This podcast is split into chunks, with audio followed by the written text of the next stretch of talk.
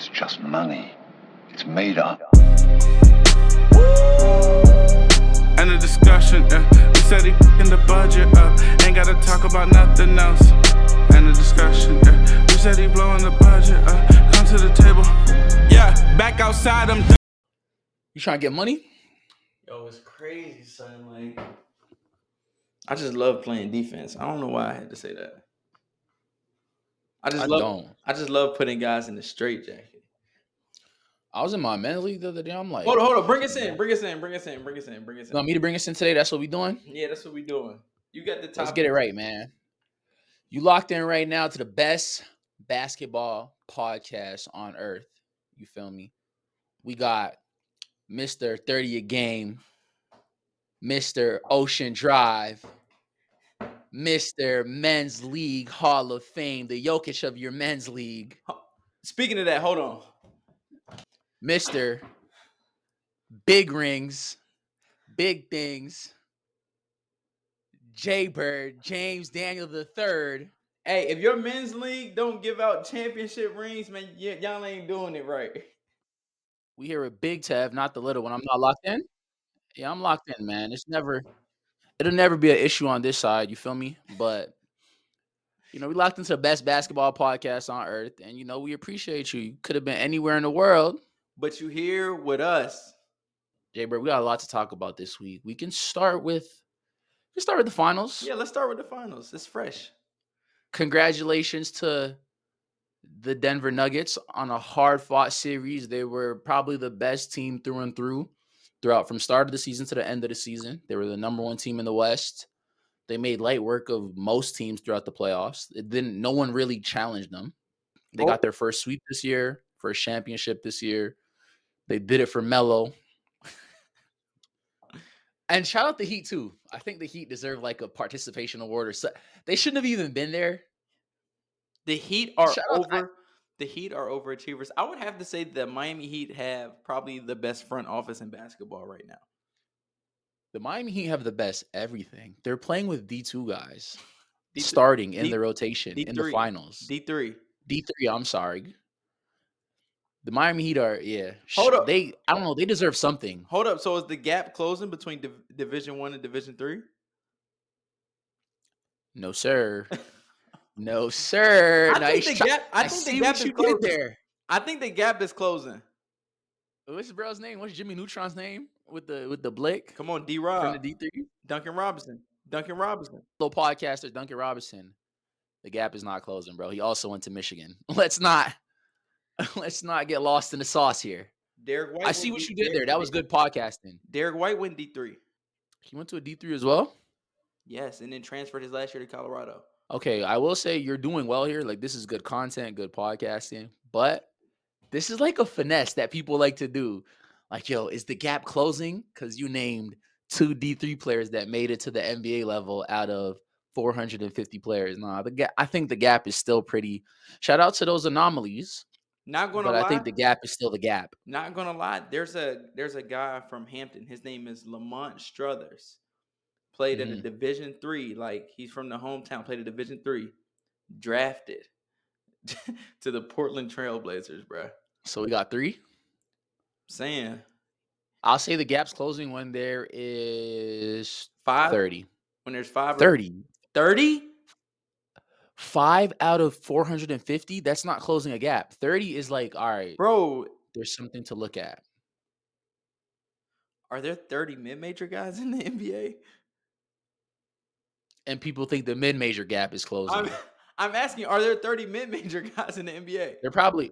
Get in the comments. Somebody argue with us.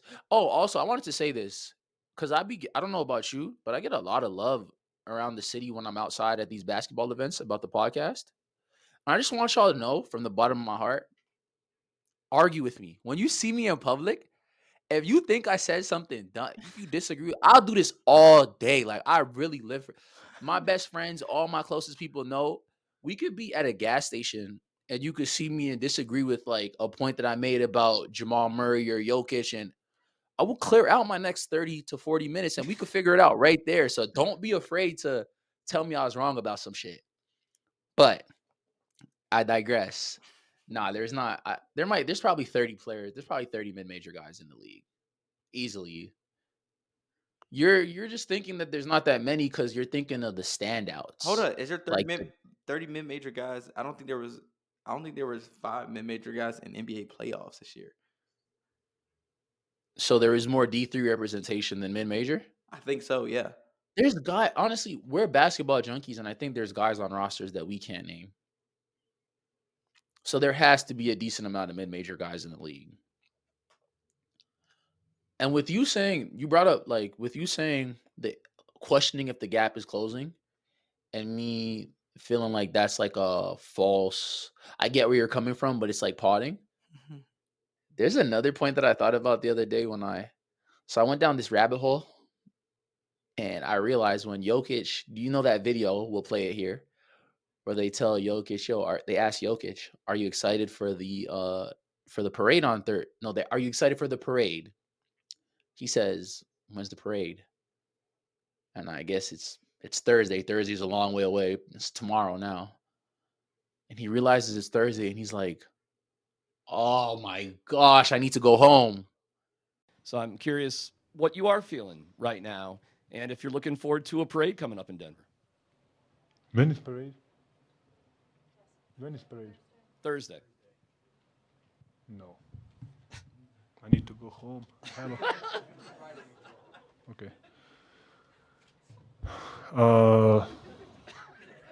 I mean. Right? Right. He needs to go back to, where's he from? Serbia? Yeah. And I realized, like, oh my gosh, Jokic is low-key playing overseas. Like, he's a player playing overseas. You get it? No. Oh, he's a foreigner? He's playing.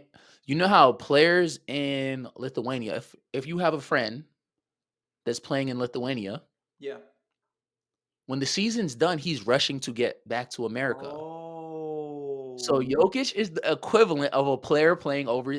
He wants to go home from America, like how Americans want to get back home after their season is over. Right. So I'm like, oh, yo, Jokic is playing overseas basketball. Like, overseas works both ways. And then in that rabbit hole, I'm like, people say, yo, oh my gosh, overseas basketball is catching up because there's more overseas talent in the NBA than ever. Right. I'm like, why don't people do the flip side and how the Americans that are overseas, like, top of every league is an American. Like, they're just as dominant. Like, are Americans starting to take over overseas basketball? It's Shane Larkin, Mike James, you know? What's his name? Dwayne Bacon, Isaiah Briscoe. Are those guys? Is there an influx going? Does it go both ways, or am I tripping? Talk to me. Yo, you're tripping. That's why they only let 3 Americans on each team. If they were to let as many Americans play on each team overseas, it wouldn't be overseas. It would just be Americans abroad. Literally. No, but no. Because I think overseas emphasizes team basketball, and like, if there was 10 Americans on a team, I think that team will lose. It'll just be a G League team. I saw a clip today about an athletic trainer performance and how everything goes about, and he's just like, the biggest thing that people should work on starting young is athleticism. Shout him out. I saw that clip as well. Shout him out because we need him on the podcast at some point. Something Podium, his podcast. Oh, I thought it was By Any Means. So I didn't see it on By Any Means. I didn't see it by Coleman. Okay, he also made a video. We do need By Any Means on the podcast. Yeah. We got to get Coleman on. Yeah, so we'll get Coleman on. Yeah. But I seen it. It was something. Made a team basketball clip as well. It was something about Podium, and he was explaining how that athleticism is probably the most important thing to work on in any sport. He was saying because when kids are really young, that something that can be so detrimental is something as simple as running a sprint and coming in last place. They said the way that athleticism transfers to every sport, he said that for a kid's mental, not being athletic early on can really deter him from playing sports or even becoming better at the sports. He said the kids that are most athletic are usually the ones at the beginning who have the most fun.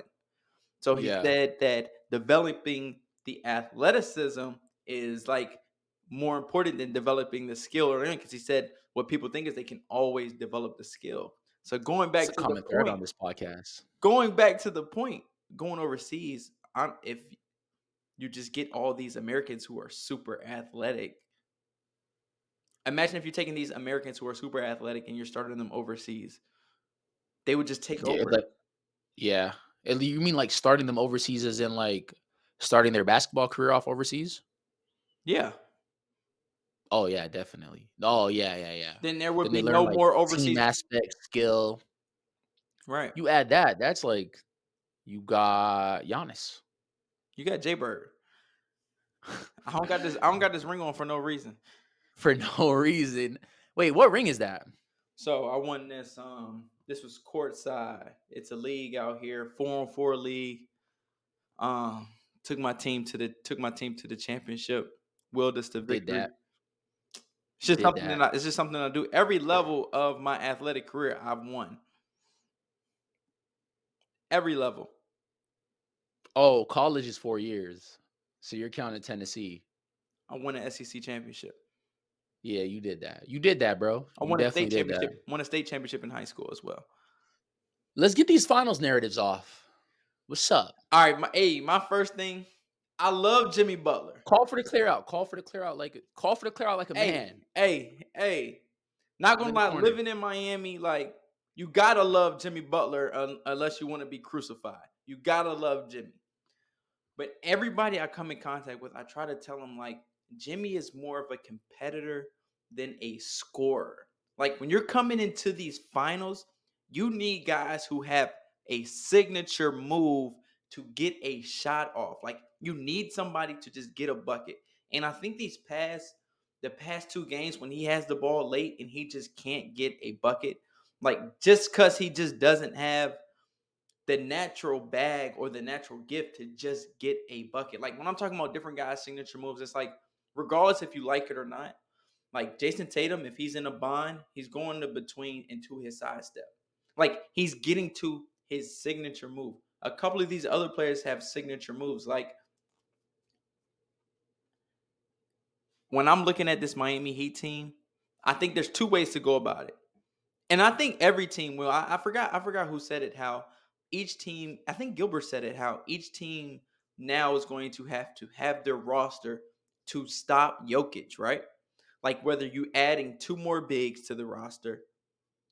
But I think you should do it the other way. I think it's easier to find a guard to attack Jokic on offense than it is to find a big who can guard him. So if I'm any team, I'm looking to try to get Kyrie, Dame, or any one of these super scoring point guards. Over a Jimmy. No, you got to keep Jimmy. You got okay. Jimmy helps, but you need a scoring guard. Like I think if the Heat, if they were to have if they had Kyrie or Damian Lillard this win, they win the chip. So you made a comparison to Jimmy's game, right? Like his inability to get you one.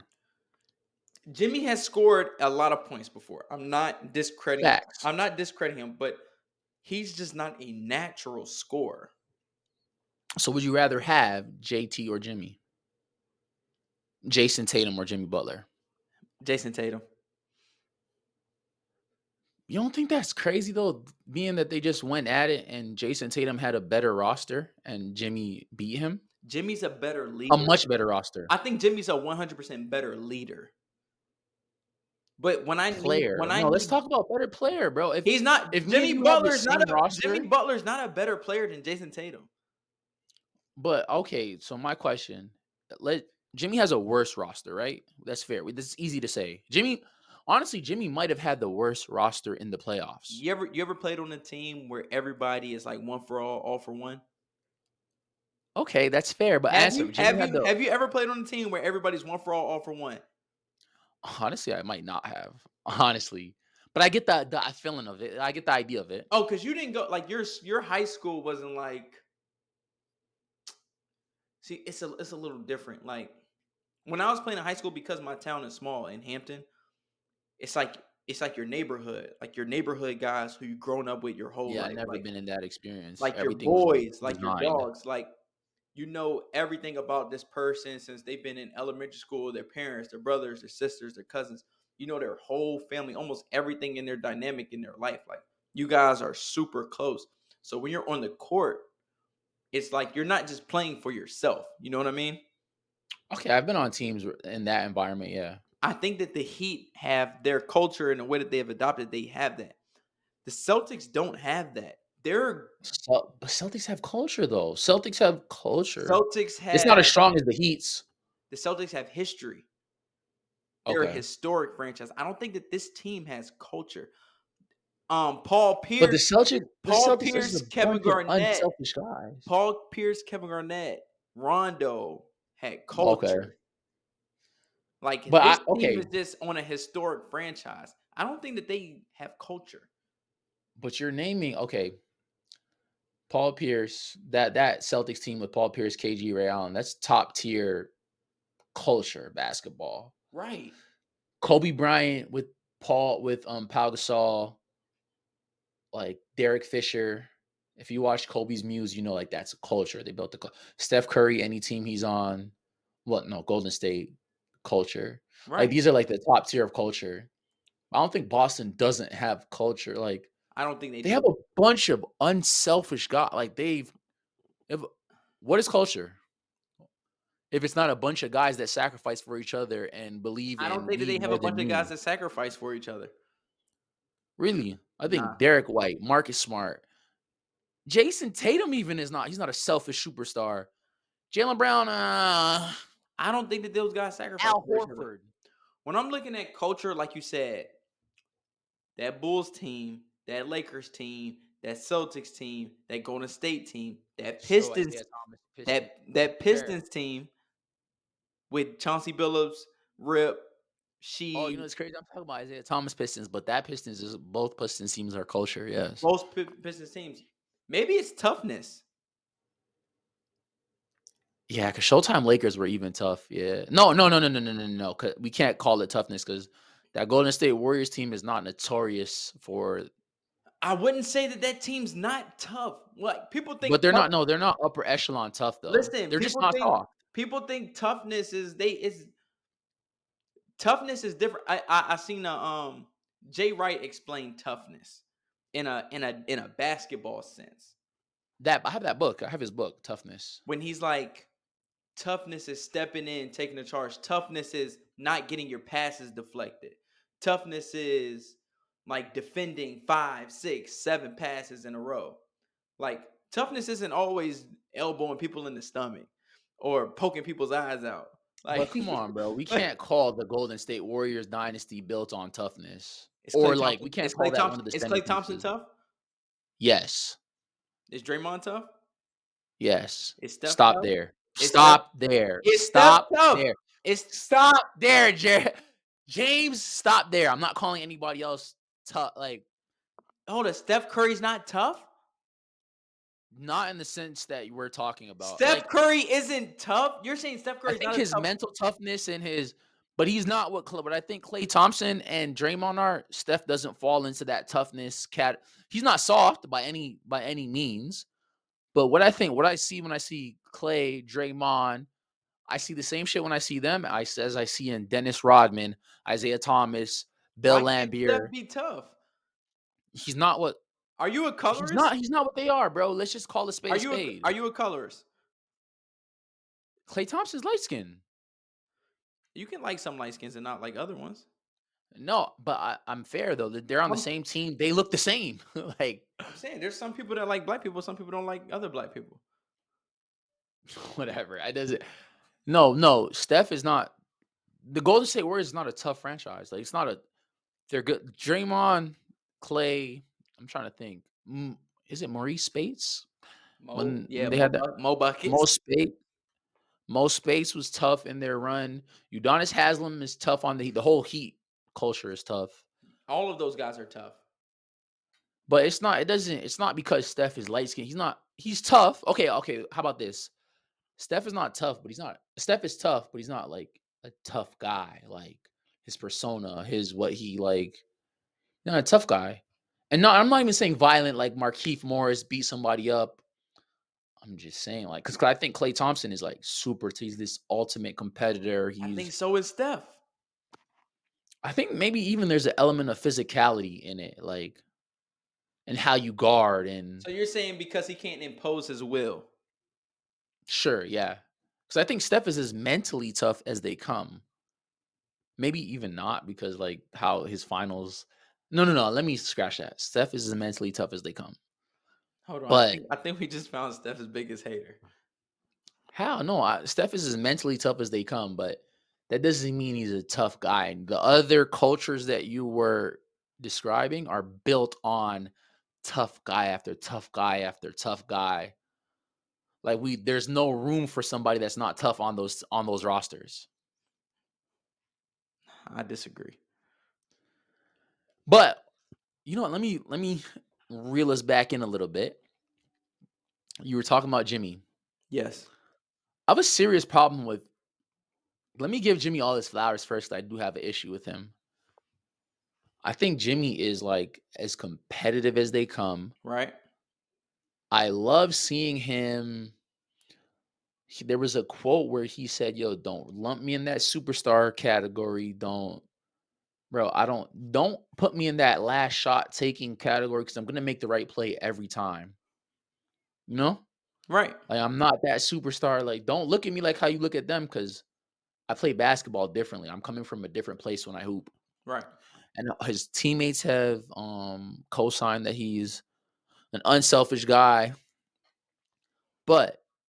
I start to think that it's a crutch when these guys that can score 30, 40, 50 on any given night start to refer to themselves as non-scorers. Start to say, like, I just saw Jimmy in an interview, like, I'm not a scorer. I'm not a scorer. Like, right. I'm like, I just watched you score 54, 50, 40 on the league's best defense. But I feel like guys don't want the pressure that comes with having to score, put the ball in the basket every single night, night in, night out, like Steph has to do, like Kobe had to do, like Kyrie has to do. Like, if you're the ultimate competitor as Jimmy Butler and you're in that final series and you want to win more than anything, guess what your team needs you to do right now? Like, no, I want to win more than anything, you know what I think it is? Stop driving to the basket and kicking it out. You know what I think it is?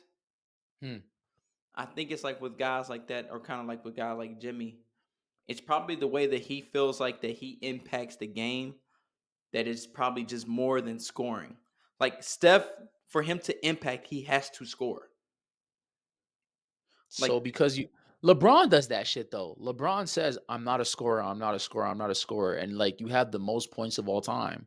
At what point did you become a scorer? Like, I feel like these guys don't embrace it because, like you said, they don't have the Kyrie or they don't have the deepest bags in the world.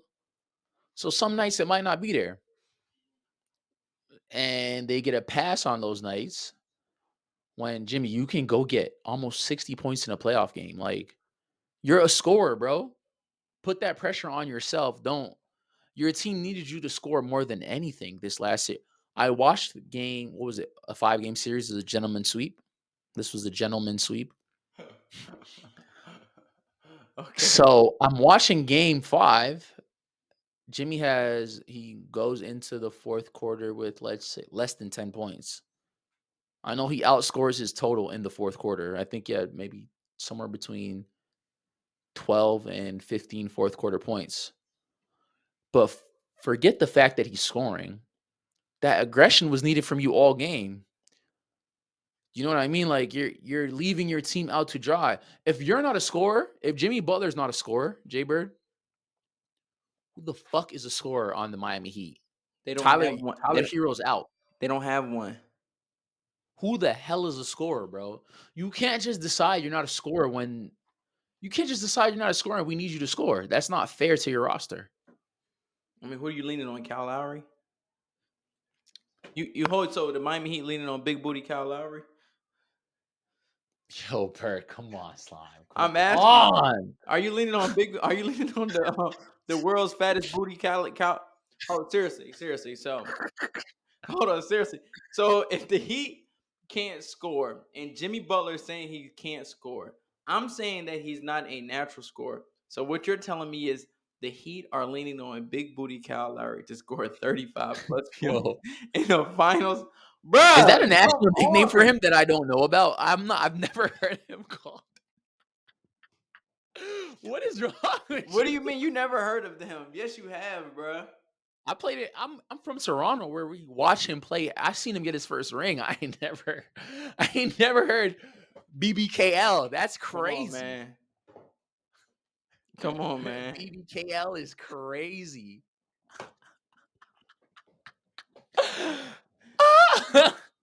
No, bro, you are a scorer. You're a scorer. LeBron is a scorer. Like all these guys that lean on this crutch of like, I'm not a scorer. That's, you know what that's called in business? It's called underselling, over delivering. All these dudes know they score. All these dudes know, but like, yo, don't expect me to score. That's not what I do. That's not. I'm a pass first. I remember, like, I see people calling LeBron this pass first dude, and I'm like, what are y'all talking about? Like, he averages 27. He holds the ball the whole possession. Why do y'all keep calling him this pass first? Like, at least y'all, if y'all got no bag, just say that. But Russell Westbrook doesn't have a bag. He doesn't try to act like he's not a scorer.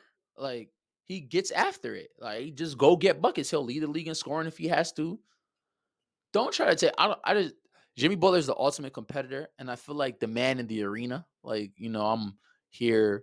If you guys don't know what the man in the arena is, Google it. I feel like, you know, a Monday morning quarterback.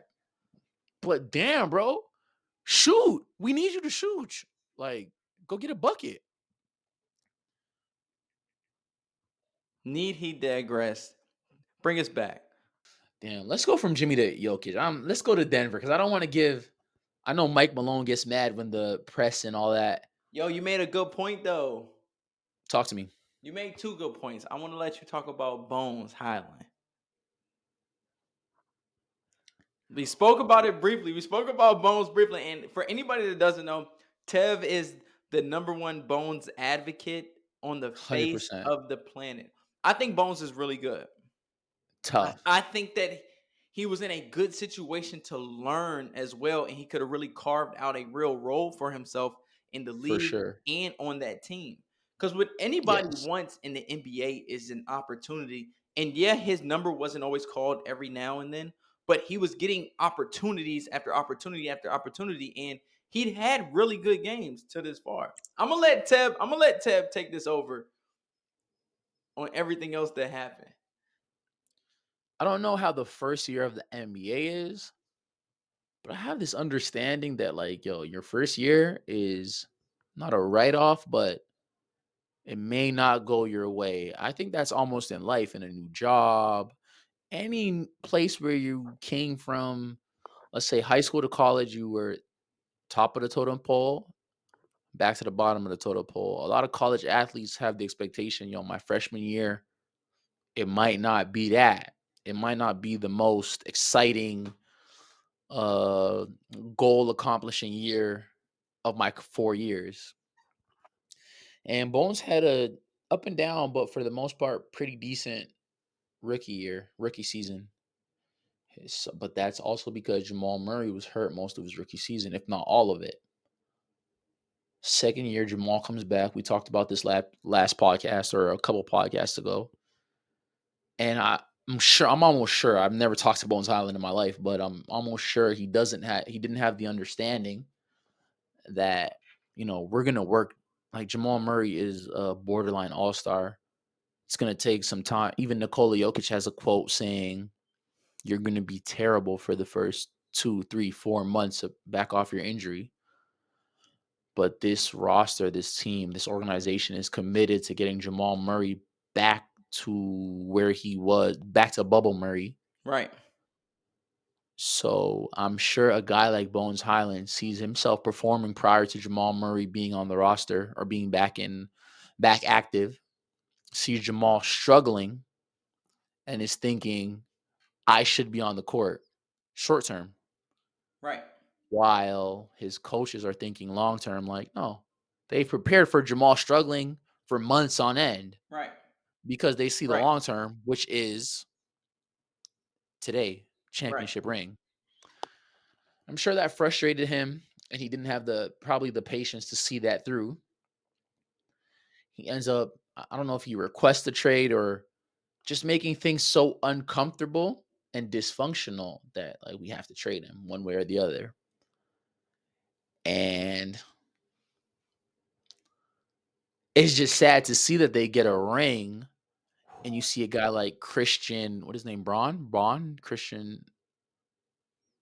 And it's like, he has a couple big games because Bones Hyland is going to have a couple big games in the NBA playoffs. And to think, bro, to start off your career, I mean, Denver was winning a ring this year.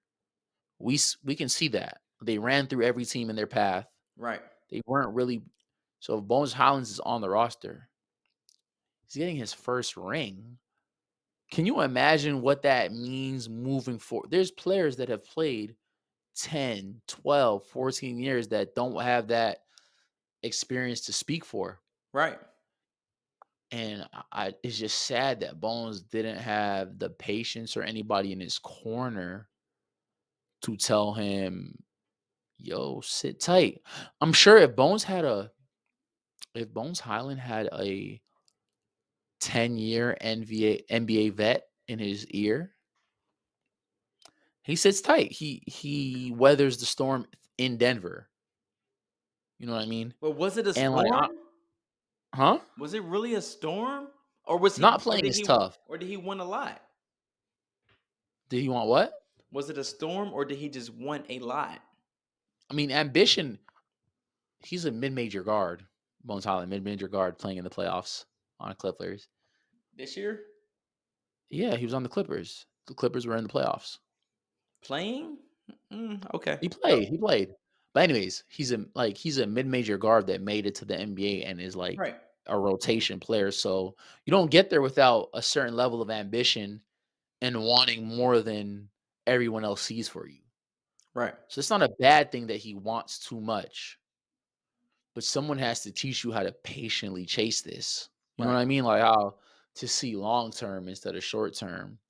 If he had a vet like Mo Cheeks or Lou Will or... What about Jeff Green? I don't know. I don't know how close they are or whatever the case may be. I don't know what their relationship is. But it's just really sad to see because, you know, I'm a big Bones Hyland advocate. So I would have loved to see him hoisting a trophy. And that's an experience you can't. You're going into the next season with so much more confidence. And coaches are not full-fledged assholes. They have plans for players. Right.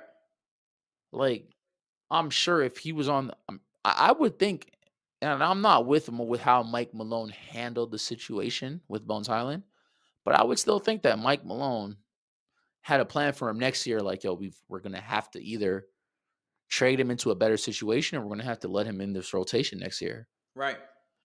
So I just wish he saw that through. Patience is a virtue. Yeah, because I do think that when these teams win these championships, like you said, because they're on a high for a long time going into the next season. There's going to be so many responsibilities for Jamal Murray that they're trying to give, or so many responsibilities to Jokic. These guys are going to be tired.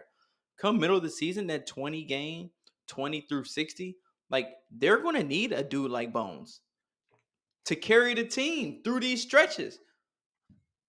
100%. That's where that's where those guys like Bones really make their money is game 20 through 60. Low key.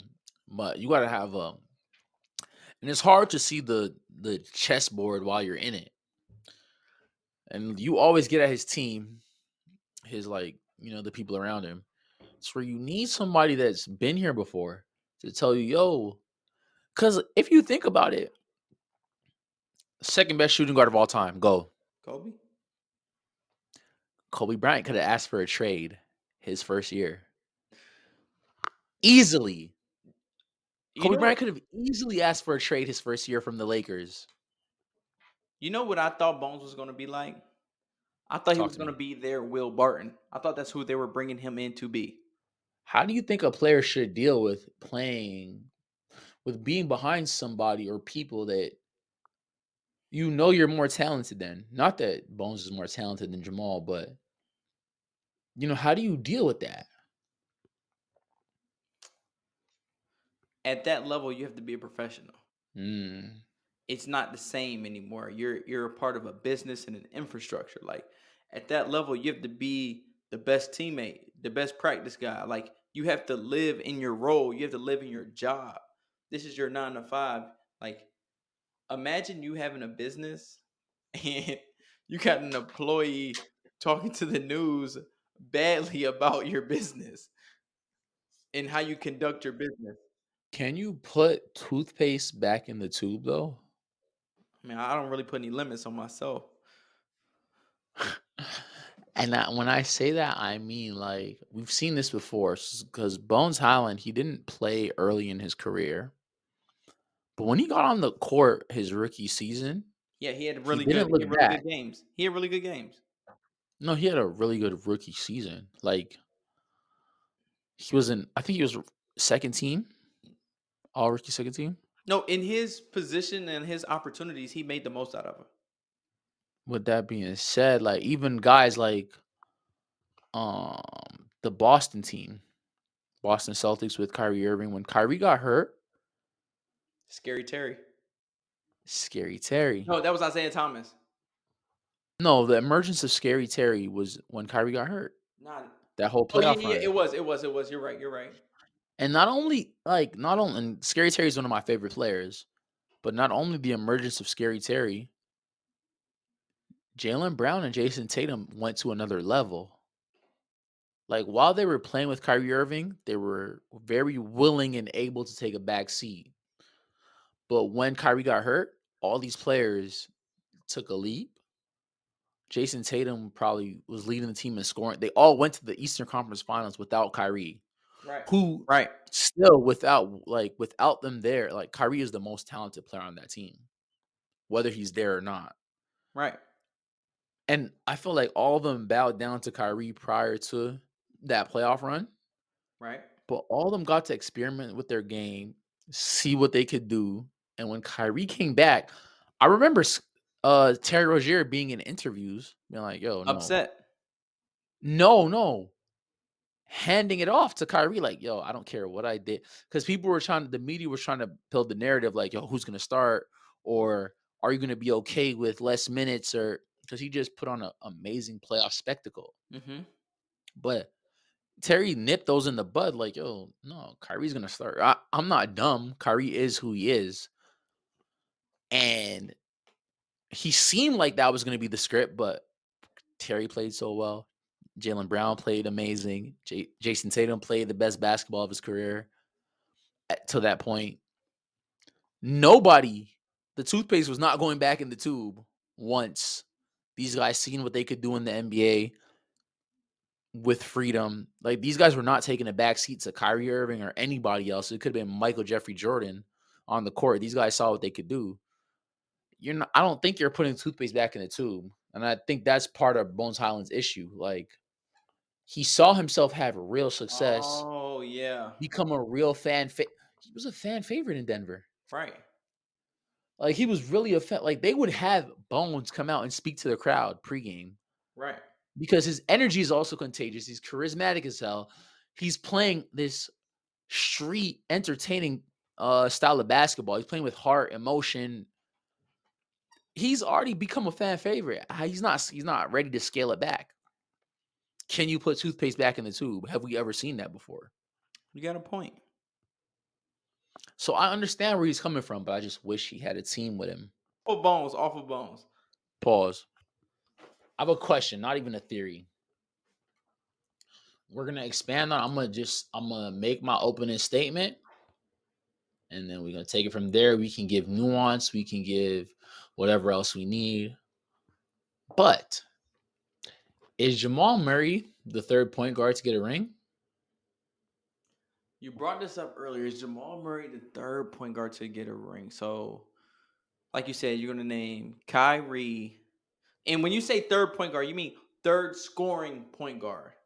Yes, the third point guard. Let's call it. Like these undersized twos playing the one. Mm-hmm. Combos. Score first. Is Jamal Murray the third score-first point guard to get a ring? What is it? Name the other two for our audience. Let's go Steph Curry, Kyrie.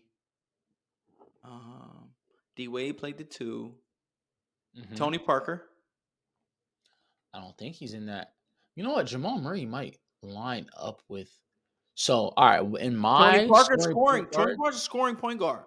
But he was part of a system. Like, he was part of a. Like, he's a scoring point guard. You can't say he's a scoring point guard. He's not John Wall. He's not. He's a scoring point guard. He's not Chauncey Billups. I think he's closer to Chauncey Billups than he is John Wall. He's a, like, he might not have made an All-Star game the year that they won championships. 100% he did. I don't know. So I think Steph is in a tier of his own. Yo, he averaged 22 in the championship year, 2008. And they won that year? Yes. Okay, cheer me out. That's what Jamal averaged, somewhere around there in the championship series. So he's not a scoring point guard, averaging 22 in 2000. No, Tony Parker is, of course, in 2008. In 2008, he's averaging 22. That's a scoring point guard. No. Tony Parker is for sure a scoring point guard. I wasn't trying to argue you there, but in the tiers, Steph Curry. I would say he's four. I would say Jamal Murray's the fourth. Oh yeah. I don't know another one other than Tony Parker. Like, but check this: there's been no scoring point guard that's been the lead for a championship outside of Steph Curry. Does that make sense? You win with bigs. You said you win with bigs? Yeah. Steph Curry had a big, or you're saying like everyone else? Essentially. Oh, okay, yeah, no. Steph Curry's the only. So Steph Curry, Kyrie and Jamal. All right, Kyrie, Jamal, and Tony Parker. I never thought about Tony Parker until I introduced the conversation. Those guys were all the second best player on their team. To a big. Yes. Steph Curry's the only one who was like, I'm the guy. Mr. Unanimous. Yeah, like Steph Curry's the only one. I was the regulars. That's why I always make sure, even though James Harden is my favorite player, prime James Harden, not Philly James Harden, but James Harden is my favorite player, and I think there's an argument there. I make sure to hold Steph Curry in a different light because he's the only, like, there was a point recently, very recently, where a point guard, you can help me out with this. The point guard was the deepest position in the league. Yes.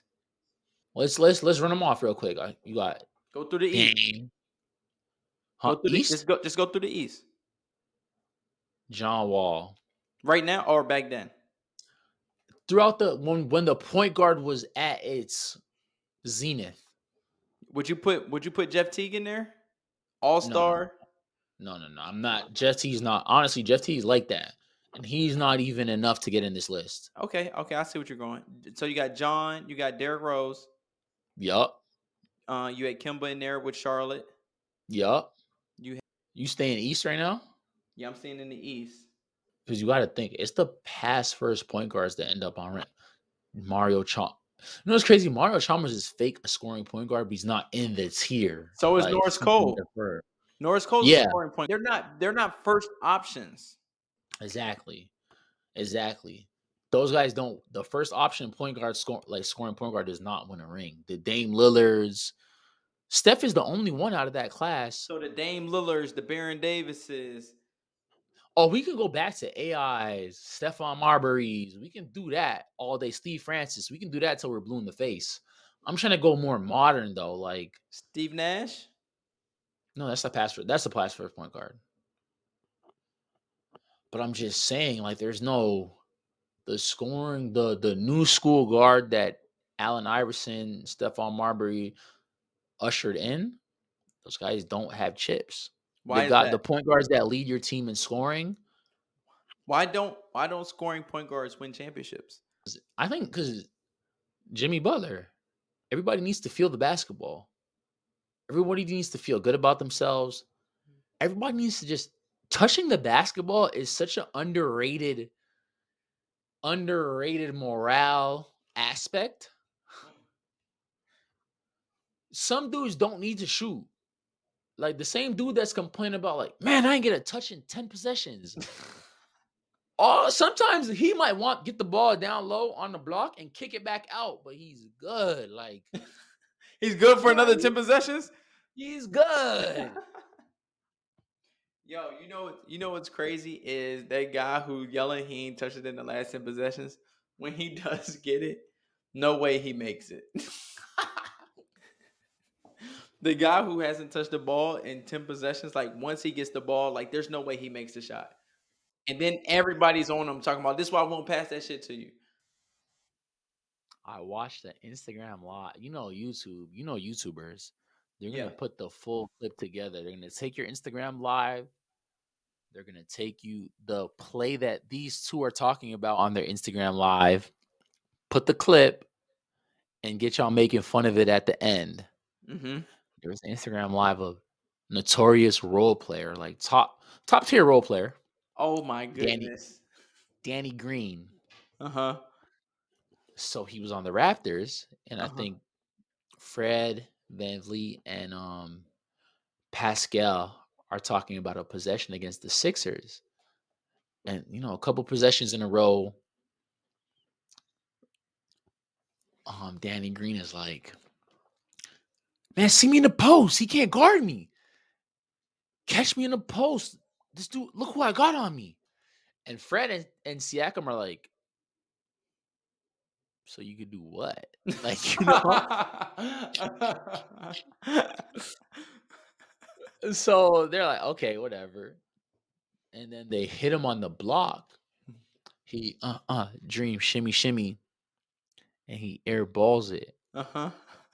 And, like, you know, he hits the classic. You know what you do after every air ball. You look at your hands. You, damn. But they're like, yo, did you just ask for the Rock to shoot an air ball and not? Bro, you owe us an apology or something, bro. Come on, bro. But the point being, he doesn't want the ball every time down. Right. Role players just want to touch. And Jimmy makes sure. A guy like Jimmy, a guy like Jokic, two guys in the finals, funny enough, make sure everyone feels the Rock. Pause. Whereas, like, a guy like Kyrie, who you have ahead of a Jimmy Butler, who probably has a better roster than Jimmy Butler. God, the Phoenix Suns probably have a better roster than the Miami Heat. We don't see them in as many finals. While Devin Booker, Kyrie Irving, these guys shoot crazy percentage. Like, I've seen Kyrie underachieve in years that he's shooting 50, 40, 90 damn near. Right.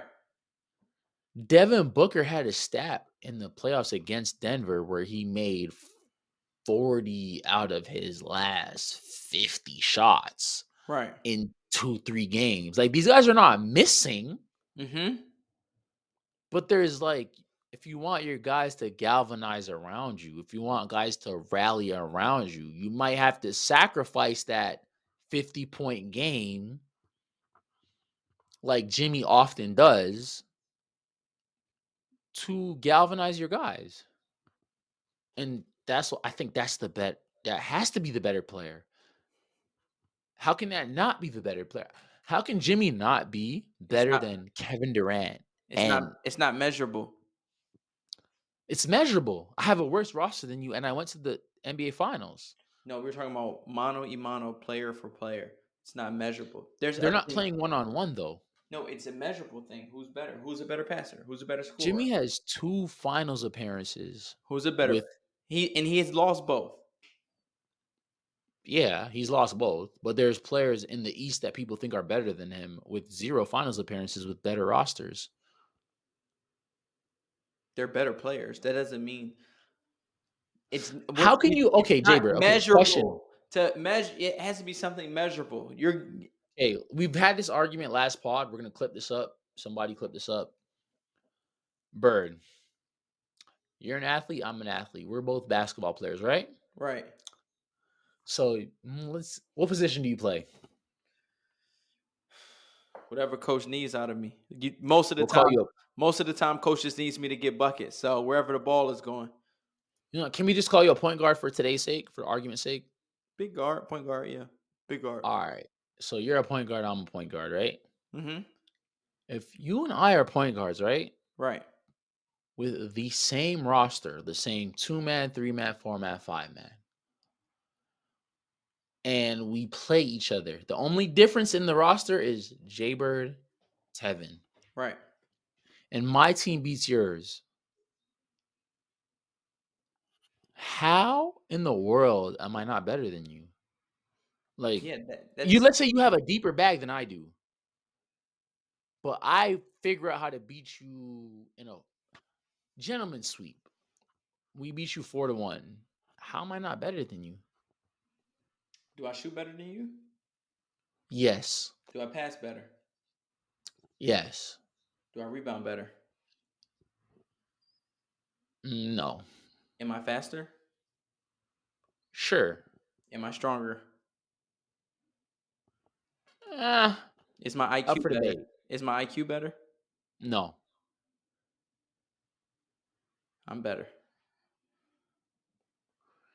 I think that if we have the same people... Okay, so we can just agree to disagree. Right.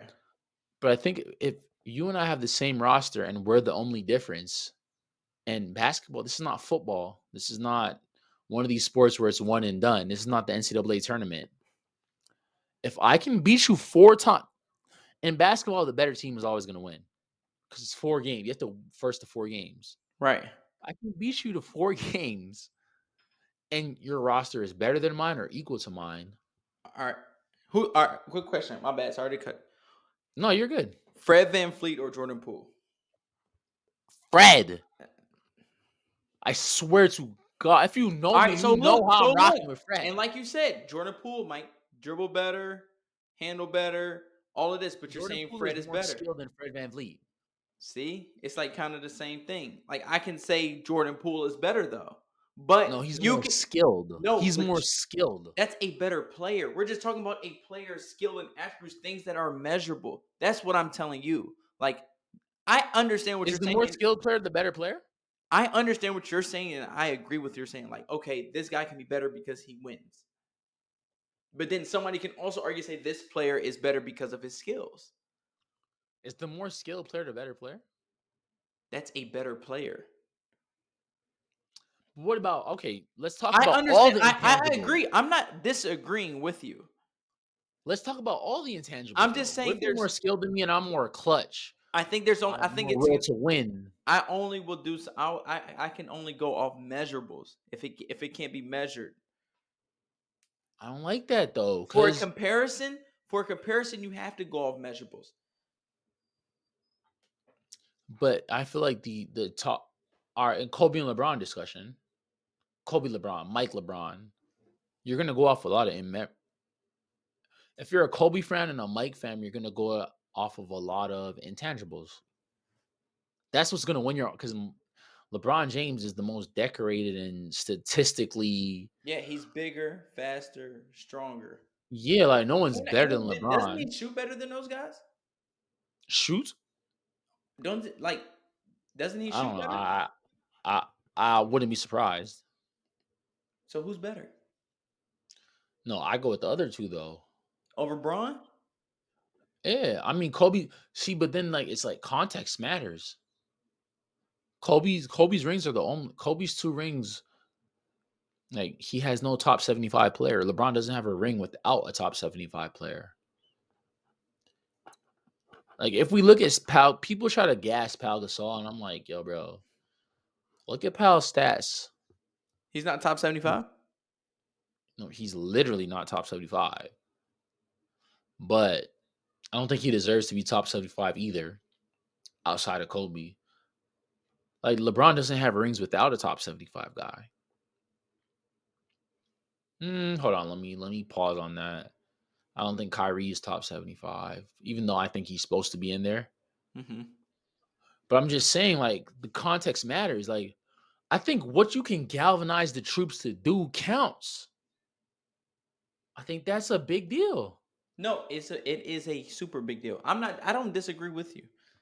I think Michael Jordan galvanized the troops to do some ridiculous shit. I watched Last Dance. He got the most out of all these players. Yeah. Everybody doesn't have Johnny that. Pippen, who hates him. Everybody can't do that. And if I can, how many players have done that in history of basketball? What, four? Give me the four. Talk to me. Jordan, Mike, Kobe. I just had it. I'll put Jimmy in there. Okay. You got one more, or are you just saying four? No, there's another. I think that I want to put Chauncey in there. I think he galvanized his team. I'm not mad at that. Because I think Denver, Chauncey. Okay, let's see how you feel about this. Chauncey is not as good as Allen Iverson. Right. But when the trade happened, the Denver Nuggets got better. Much better. With Allen Iverson? Or with Chauncey? Yeah, with Chauncey. When AI went to Detroit and Chauncey went to Denver, you think it's because of his Denver Nuggets got better? Because of his style of play? Yeah, he's the leader. His leadership, like how you be talking about. Yeah. Before we get up out of here, this is a conversation that's a little off basketball for us. We're gonna bring it around and make it basketball, of course, because that's what we do. This is the Birds View Podcast, best basketball podcast in the world, on the face of the earth, on the face of the planet. You could be anywhere in the world, but you're here with us. Did you watch the Floyd fight, Bird? I saw the highlights of the Floyd fight. Don't worry, I didn't watch that dumb shit either. I didn't watch that shit. It was Floyd Mayweather versus John Gotti III. Right. I feel like if you're watching this podcast, you know about sports, you know about basketball, you know enough to know, like, Floyd is the best boxer of all time, arguably. You know that he's retired. What do you think about athletes hopping in situations like this? Money grabs. So you're saying obviously below them. So you're saying like Michael Jordan on the Wizards. Exactly. Patrick Ewing on the Magic. Does the Shaq time to leave? Does Shaq on the Suns count? No, because Shaq never. When is it time to leave, Jay Bird? When is it time to respect your career and, like, listen? I had the last shots. You know what I mean? Like when Mike snatched it back on Byron Russell, right? Hit the game winner for his 6th ring. Like, what are you doing coming back after that? So you're saying everybody should be like Dirk. Did Dirk leave on the right high? I don't remember when Dirk retired. He left like probably 2-3 years later. But still, just know when to walk away. But he left on his franchise, like his team, his terms type shit. Like Tim Duncan. Okay, yeah, we're getting there. Like, but it's crazy because the athletes we're talking about, Tony Parker didn't though. Tony Parker went and played with the Charlotte Hornets. And it's like, do you have to respect your career at a certain point? You have to. Like, look, Manu, he left. He left with the, like. But what about if you want to keep playing? Like, I'm sure Mike wanted to keep playing, keep competing. I always go to this thing where you never know anybody's financial situation. You know, 50 be saying Floyd is going broke. That's why he gonna fight. Hey, if you ready to fight Floyd, he'll fight you tomorrow if the bag is right. That's what they say. You never know anybody's financial situation. Don't matter how much money somebody has, like. So they could just be preparing for retirement, saying, "Yo, I just need one more check in and I'm straight." Listen, for real. People like you're saying, like with Floyd fighting Gotti, like John Gotti III. Nobody knows Floyd's real financial situation. Like, just because he makes a lot of money, people spend so much money. So when you see these athletes, like your Michael Jordan on the Wizards, Patrick Ewing on the Magic, Tony Parker on the Hornets. Like, you just never know. Like, some people are literally like trying to get their last money before retirement. Did you hear what the dude talking about with the big three? When people were like just thanking Ice Cube so much, was like, yo, I didn't know where my next check was coming from. These are guys that's playing 8-9 years in the NBA. Like, out of respect for Mike, we're not going to say it's a financial thing that made him go back on the Wizards. We're going to say it's a competitive nature thing that, like, I couldn't bear to see the team I own lose. You never heard about his gambling addiction? Out of respect for Michael Jordan, we're going to say I couldn't bear to see the team I own losing. And there's like stories of Michael hopping a couple practices and like giving guys 11 to 2 that are in the league.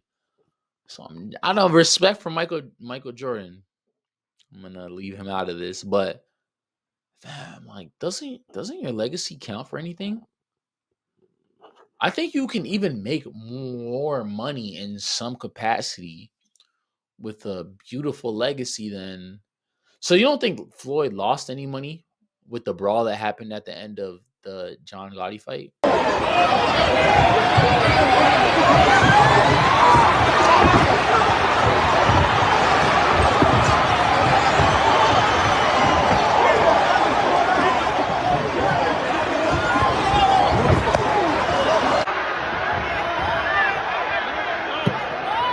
Nah. If anything, boxing needs as much excitement as possible with the boom of MMA. Like, MMA is taking over. It's like exploding. Like, boxing needs as much excitement as possible. There's like, you know, there's only like 2 weight divisions that people even watch. I know Tank. I know Tank is holding boxing together. You got the Tank. I don't know if that's lightweight, but you got Tank, Haney, Shakur Stevenson. Then you got Errol Spence about to fight.